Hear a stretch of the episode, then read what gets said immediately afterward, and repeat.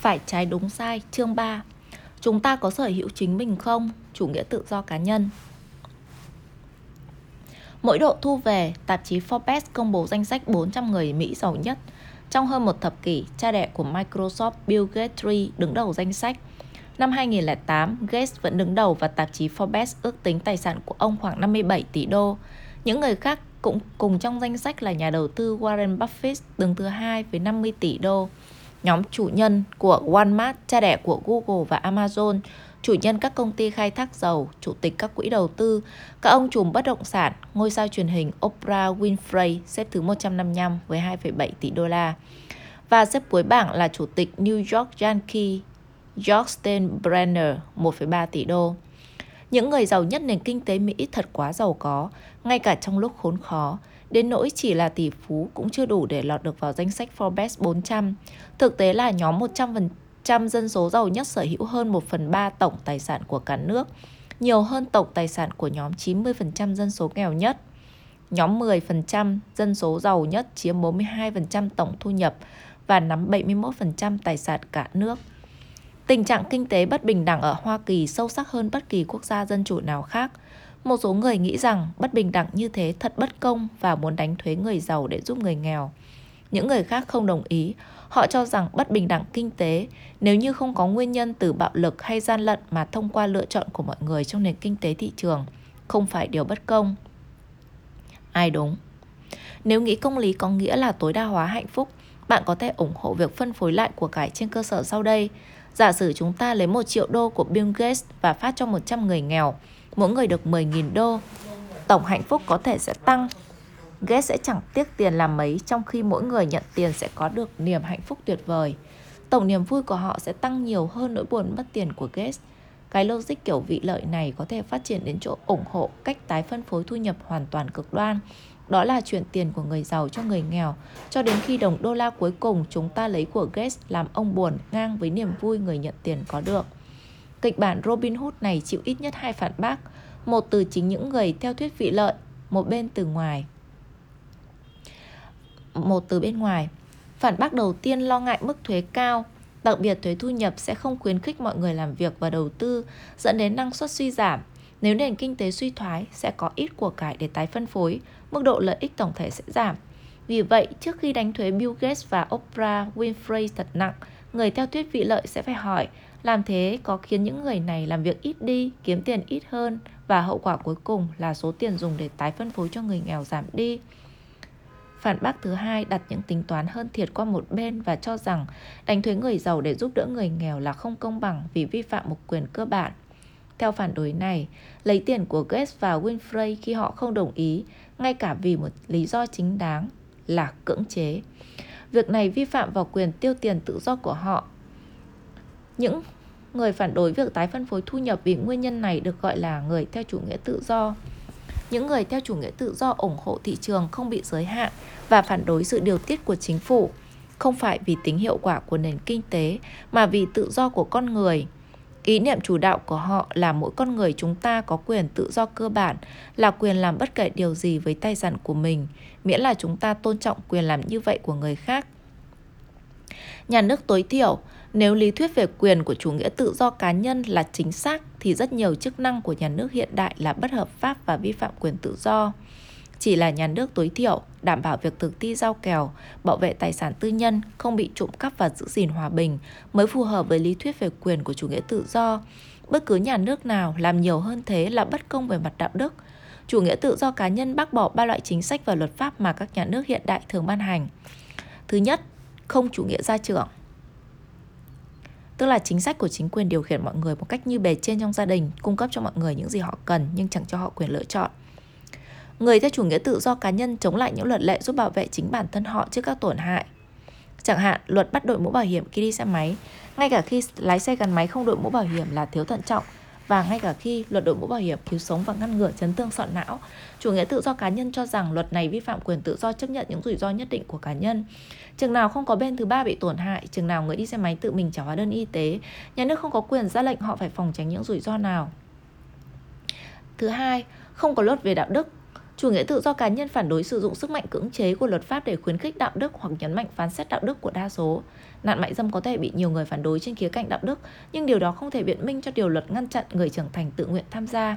Trong một số cộng đồng, đa số có thể không chấp nhận đồng tính luyến ái, nhưng điều đó không biện minh cho điều luật cấm người đồng tính tự do lựa chọn bạn tình cho bản thân họ. Thứ ba, không tái phân phối thu nhập hay tài sản. Lý thuyết về quyền của chủ nghĩa tự do cá nhân phủ quyết bất cứ điều luật nào đòi hỏi một số người phải giúp đỡ người khác, bao gồm việc đánh thuế để tái phân phối của cải. Mục tiêu việc này là để người giàu hỗ trợ người kém may mắn thông qua trợ cấp chăm sóc y tế, nhà ở hoặc chi phí giáo dục. Công việc này phải để cá nhân thực hiện, chính quyền không được bắt buộc. Theo chủ nghĩa cá nhân, chủ nghĩa tự do cá nhân, thuế tái phân phối là một hình thức cưỡng chế, thậm chí là trộm cắp. Nhà nước bắt người nộp thuế giàu phải hỗ trợ các chương trình xã hội cho người nghèo cũng chẳng khác gì một tên trộm nghĩa hiệp cướp của người giàu chia cho người nghèo. Triết lý chủ nghĩa tự do cá nhân không thể hiện rõ ràng trong chính trị. Người bảo thủ conservatism trong tiếng Việt từ bảo thủ thường được hiểu với một nghĩa xấu, nhưng đây là một khuynh hướng triết học chính trị chủ trương giữ gìn bảo tồn những giá trị, những thể chế chính trị văn hóa đạo đức tôn giáo đã qua thử thách trong lịch sử.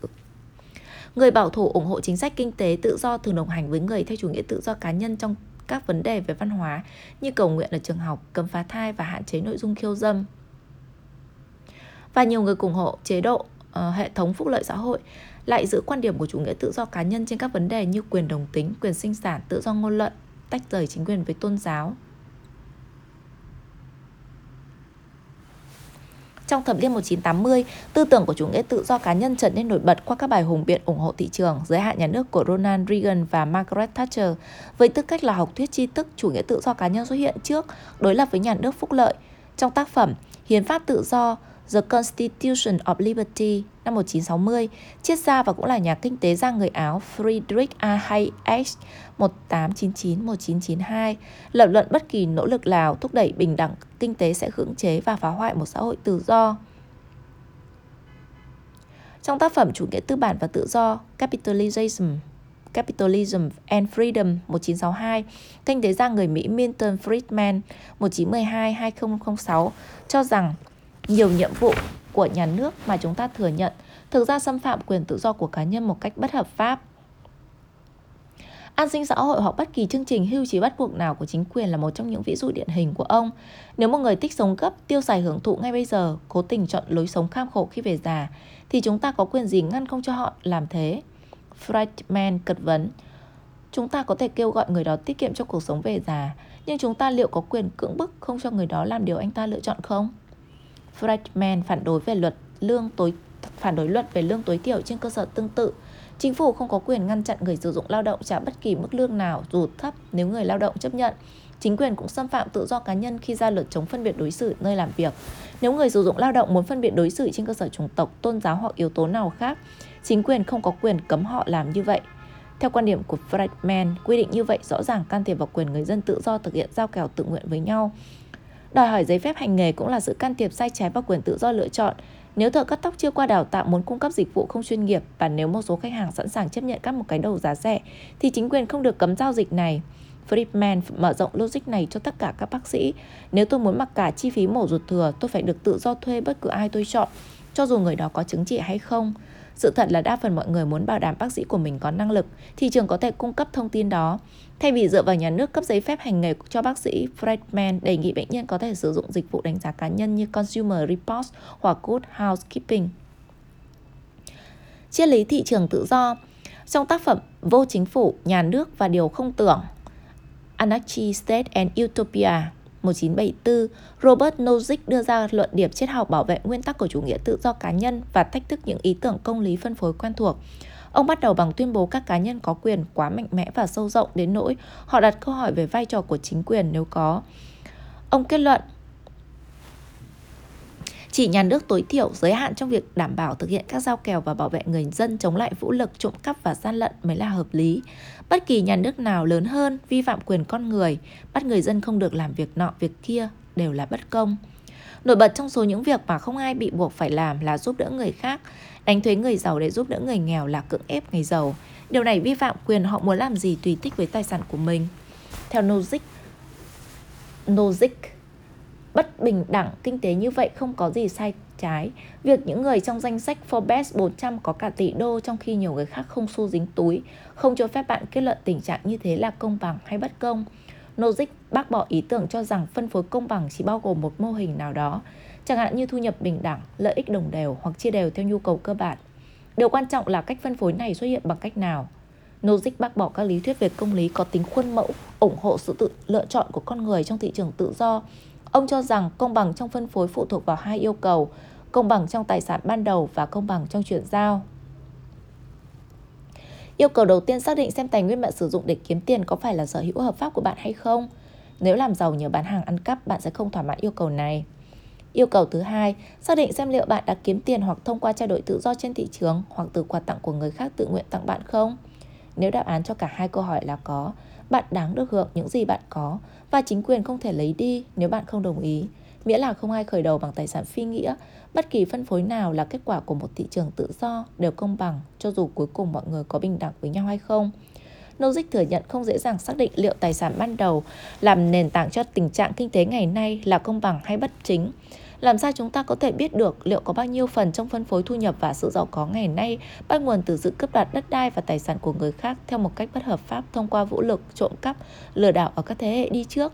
Nếu có thể chứng minh được rằng những người giàu nhất có được tài sản do bất công trong quá khứ, chẳng hạn do buôn nô lệ da đen hoặc tước quyền sử dụng của thổ dân da đỏ, thì sau đó theo logic có thể khắc phục bất công trong trường hợp này qua thuế, tiền bồi thường hoặc các phương thức khác.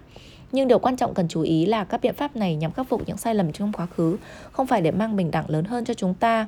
Nozick minh họa sự điên rồ, ông quan niệm thế, của việc tái phân phối bằng một ví dụ giả thuyết về cầu thủ bóng rổ vĩ đại Will Chamberlain, người mà tiền lương vào đầu những năm 1970 khoảng 200.000 đô cho mỗi mùa giải.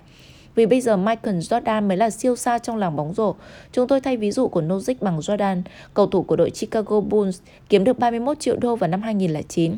Số tiền Jordan kiếm được trong một trận đấu còn nhiều hơn Chamberlain kiếm được trong cả một mùa. Tiền của Michael Jordan Gác sang một bên bất kỳ thắc mắc nào về tài sản ban đầu, hãy tưởng tượng Nozick đề xuất bạn thiết lập cách phân phối thu nhập và tài sản ban đầu theo bất cứ mẫu hình nào bạn cho là công bằng, một phân phối bình đẳng hoàn hảo. Bây giờ mùa bóng rổ bắt đầu, những người muốn xem Michael Jordan thi đấu bọn 5 đô vào một cái hộp mỗi khi họ mua vé.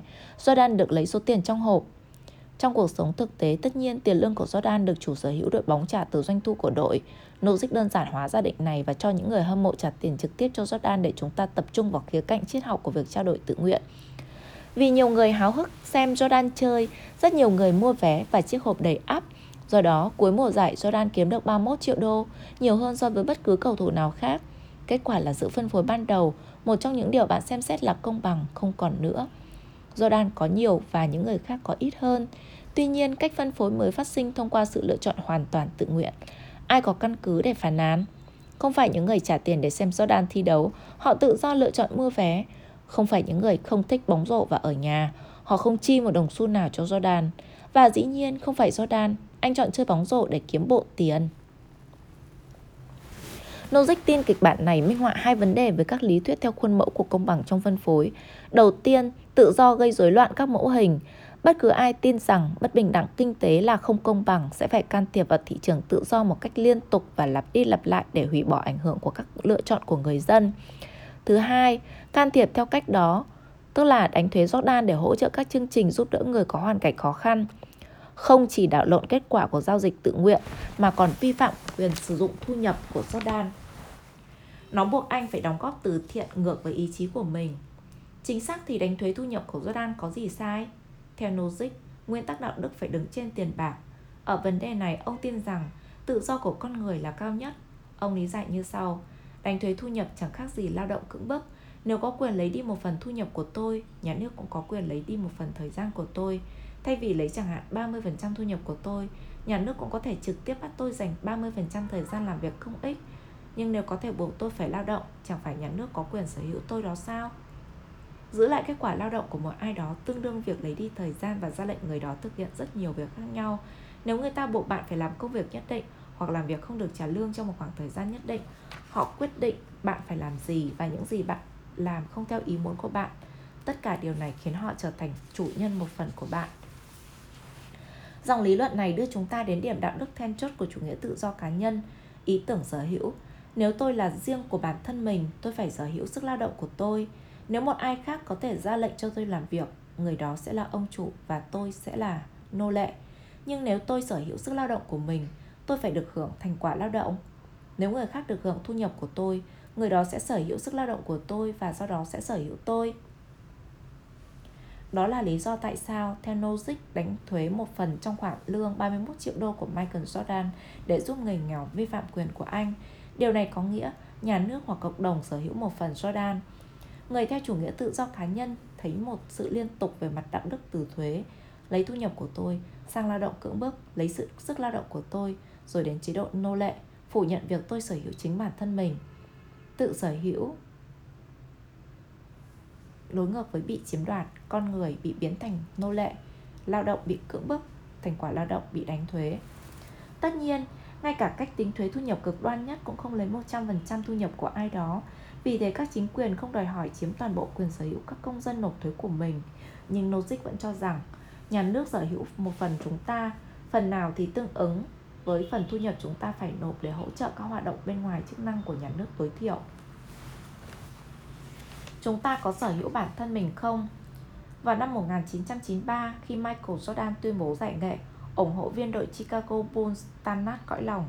Sau đó anh lại tái xuất và dẫn dắt Bulls vô địch thêm 3 mùa giải nữa. Nhưng giả sử trong năm 1993, Hội đồng thành phố Chicago có thể là quốc hội, để giảm bớt đau khổ cho người hâm mộ đội Chicago Bulls đã biểu quyết yêu cầu Jordan chơi bóng rổ trong 1 phần 3 mùa tiếp theo. Hầu hết mọi người sẽ xem điều này là bất công, vi phạm quyền tự do của Jordan.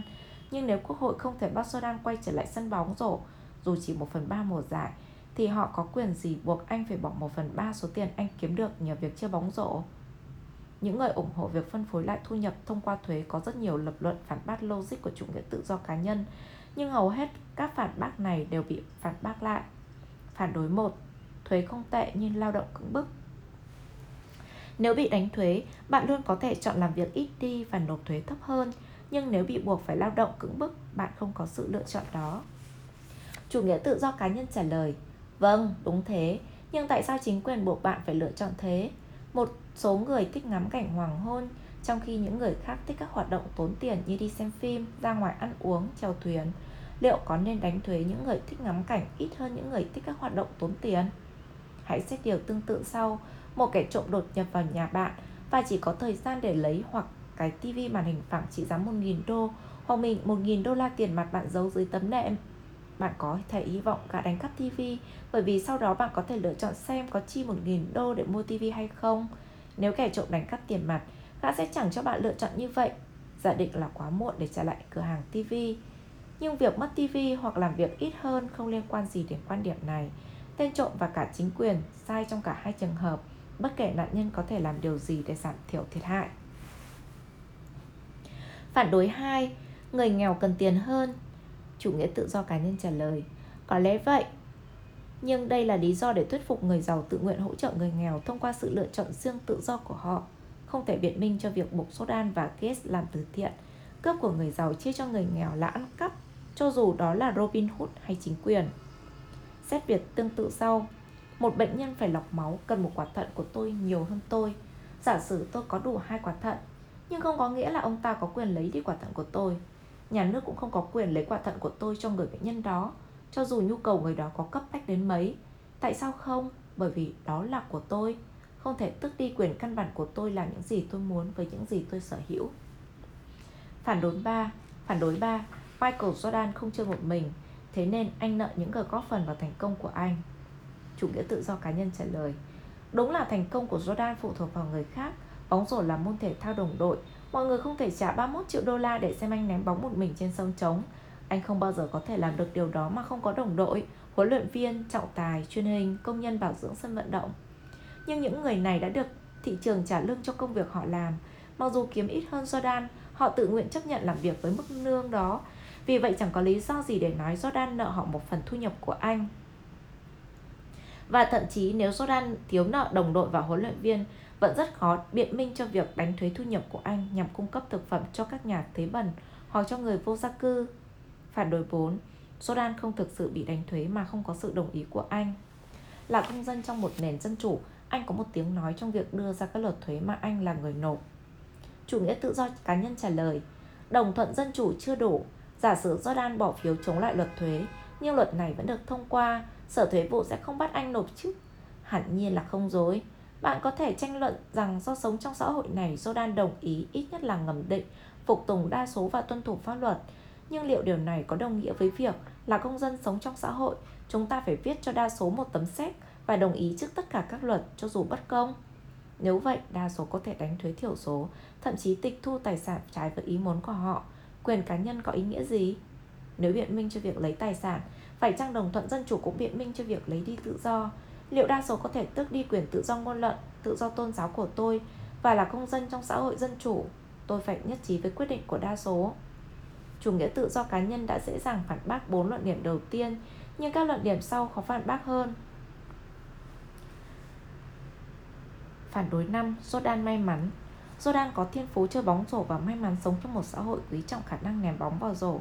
Cho dù có vất vả luyện tập ra sao đi chăng nữa, Jordan cũng không thể yêu cầu được thưởng vì thiên phú của mình hoặc vì sống tại một thời đại khi bóng rổ được ưa chuộng và là nghề kiếm một tiền. Nhưng những điều này không phải do anh tạo ra.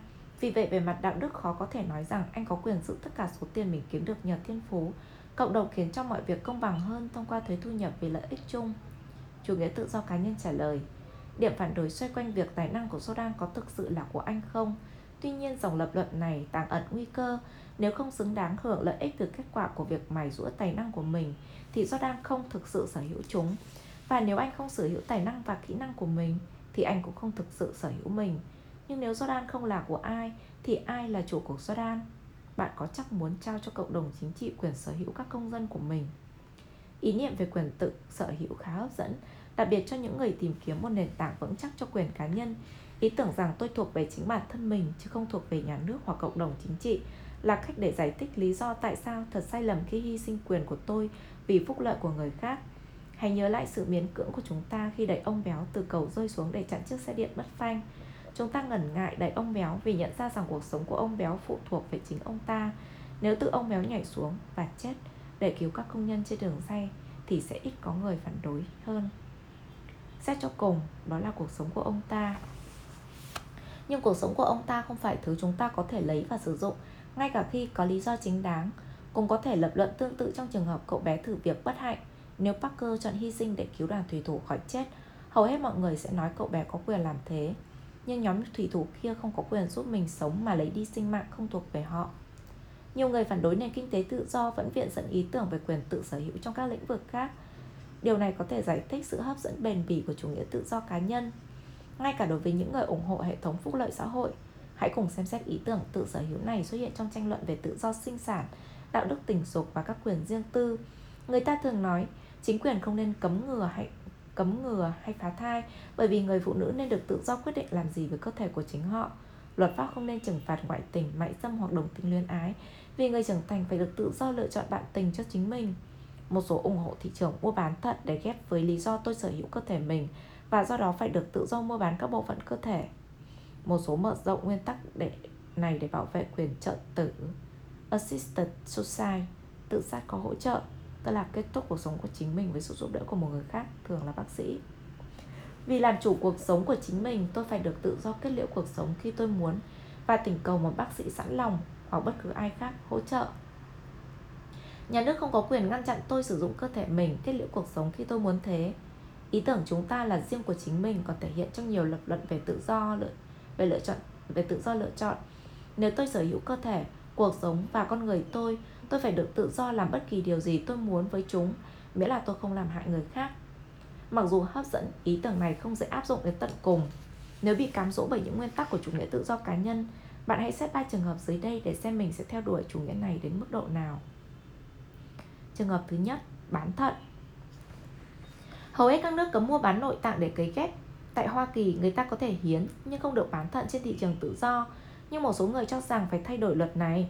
Họ chỉ ra hàng ngàn người chết mỗi năm do chờ đợi ghép thận và nguồn cung cấp thận sẽ dồi dào hơn nếu tồn tại một thị trường thận tự do. Họ cũng cho rằng những người cần tiền nên được tự do bán thận nếu muốn. Một lập luận cho phép mua bán thận dựa trên ý niệm tự sở hữu của chủ nghĩa tự do cá nhân nếu sở hữu cơ thể chính mình, tôi phải được tự do bán bộ phận cơ thể của tôi khi muốn. Như Nozick viết, điểm mấu chốt của khái niệm quyền sở hữu với ích là quyền quyết định những gì sẽ được làm với ích. nhưng ít người ủng hộ việc bán nội tạng thực sự hiểu trọn vẹn logic của chủ nghĩa tự do cá nhân. Đây là lý do hầu hết những người ủng hộ thị trường mua bán thận đều nhấn mạnh tầm quan trọng đạo đức do cứu được nhiều mạng sống và thực tế hầu hết những người hiến tặng một quả thận có thể sống ổn với một quả thận còn lại. Nhưng nếu bạn tin rằng cơ thể và cuộc sống của bạn là tài sản của bạn, không nhận xét nào dưới đây thực sự quan trọng. Nếu bạn sở hữu mình, bạn có quyền sử dụng cơ thể mình tùy thích là lý do để bạn bán một phần cơ thể mình. Mạng sống bạn cứu được hoặc việc tốt bạn làm không còn là điểm đáng quan tâm. Để xem vì sao như vậy, hãy xét hai trường hợp sau. Đầu tiên, giả sử người mua tiềm năng quả thận quý giá của bạn khỏe mạnh hoàn toàn. Ông ta trả bạn hoặc nông dân ở một quốc gia đang phát triển 8.000 đô la, không phải bởi vì ông ta rất cần cấy ghép nội tạng, mà vì ông ta là người mua giới mua bán bộ phận cơ thể người cho các khách hàng giàu có. Có nên cho phép mua bán thận vì mục đích này không? Nếu tin vào quyền tự sở hữu, bạn sẽ rất khó nói không. Điều quan trọng không phải là mục đích mà là quyền tự mình định đoạt tài sản riêng theo cách tùy thích.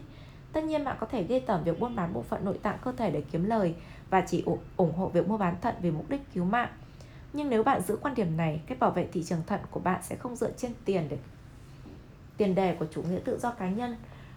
Bạn sẽ phải thừa nhận rằng chúng ta chưa có quyền tự sở quyền sở hữu không giới hạn với các bộ phận cơ thể mình. Xem xét tiếp trường hợp thứ hai. Giả sử một nông dân nghèo trong một ngôi làng Ấn Độ có thể làm bất kỳ việc gì để cho con vào đại học. Để kiếm đủ tiền, ông ta bán thận cho một người giàu ở Mỹ cần được ghép thận. Một vài năm sau khi đứa con thứ của ông chuẩn bị vào đại học, một người mua khác đến gặp và đưa ra mức giá rất cao cho quả thận thứ hai. Ông nông dân có nên được tự do bán nốt quả thận ngay cả khi bán đi sẽ chết. Nếu lý lẽ đạo đức của việc mua bán cơ quan nội tạng dựa trên khái niệm về quyền tự sở hữu, câu trả lời phải là có. Thật kỳ quái khi nghĩ rằng ông nông dân sở hữu một quả thận của mình nhưng lại không sở hữu quả thận kia. Một số có thể phản đối là không ai được bán mạng vì tiền, nhưng nếu con người sở hữu bản thân và cuộc sống của chính mình thì ông nông dân có đủ quyền bán quả thận thứ hai của mình, ngay cả khi phải đổi cả mạng sống. Kịch bản này không hoàn toàn mang tính giả thuyết. Năm 1990, một tù nhân ở nhà tù California muốn tặng quả thận thứ hai của mình cho cô con gái Ủy ban đạo đức của bệnh viện từ chối. Dĩ nhiên hoàn toàn có thể chỉ cho phép mua bán những nội tạng dùng để cứu mạng và không gây nguy hại đến mạng sống của người bán. Nhưng một chính sách như thế sẽ không dựa trên nguyên tắc tự sở hữu.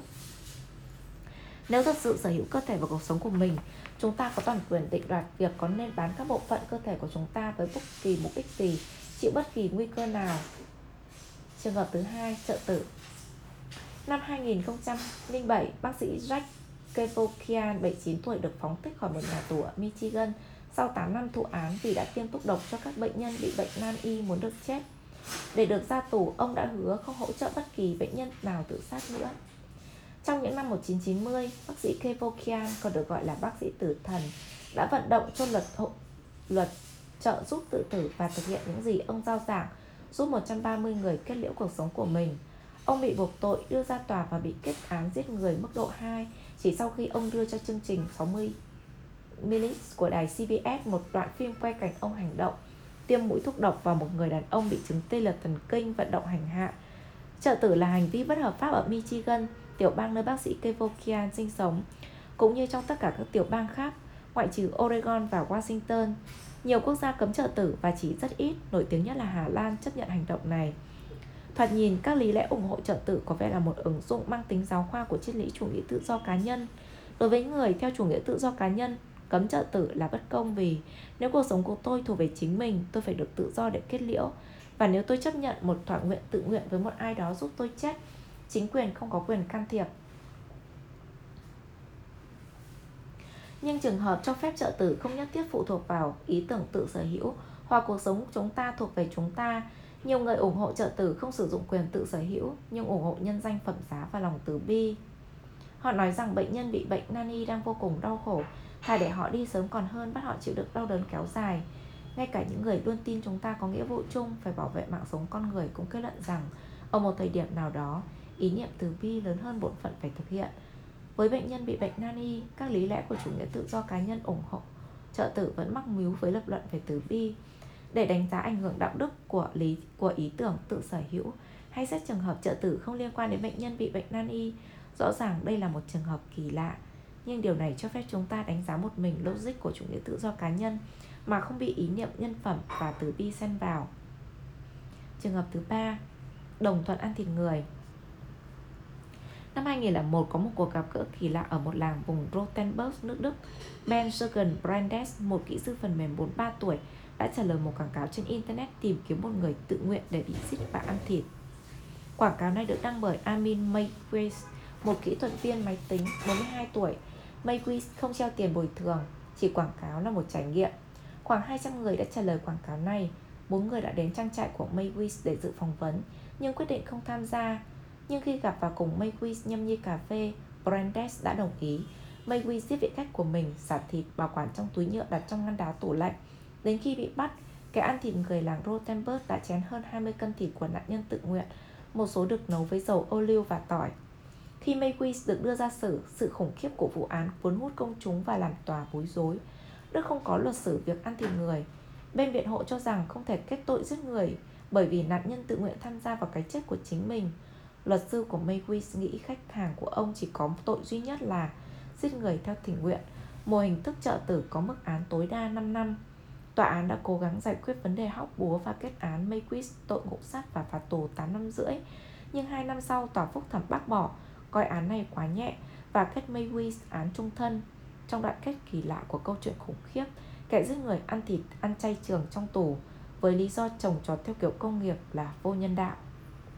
Vụ ăn thịt người giữa những người trưởng thành tự nguyện đặt ra thử thách cuối cùng cho nguyên tắc tự sở hữu của chủ nghĩa tự do cá nhân và các ý tưởng công lý đặt nền tảng trên đó đó là một dạng trợ tử ở mức cực đoan. Vì vụ này không có gì liên quan đến việc làm giảm nỗi đau của một bệnh nhân bị bệnh nan y. Nó chỉ có thể được biện minh trên căn cứ. Chúng ta làm chủ cơ thể và cuộc sống của chính mình, và có thể làm bất kỳ điều gì mình muốn.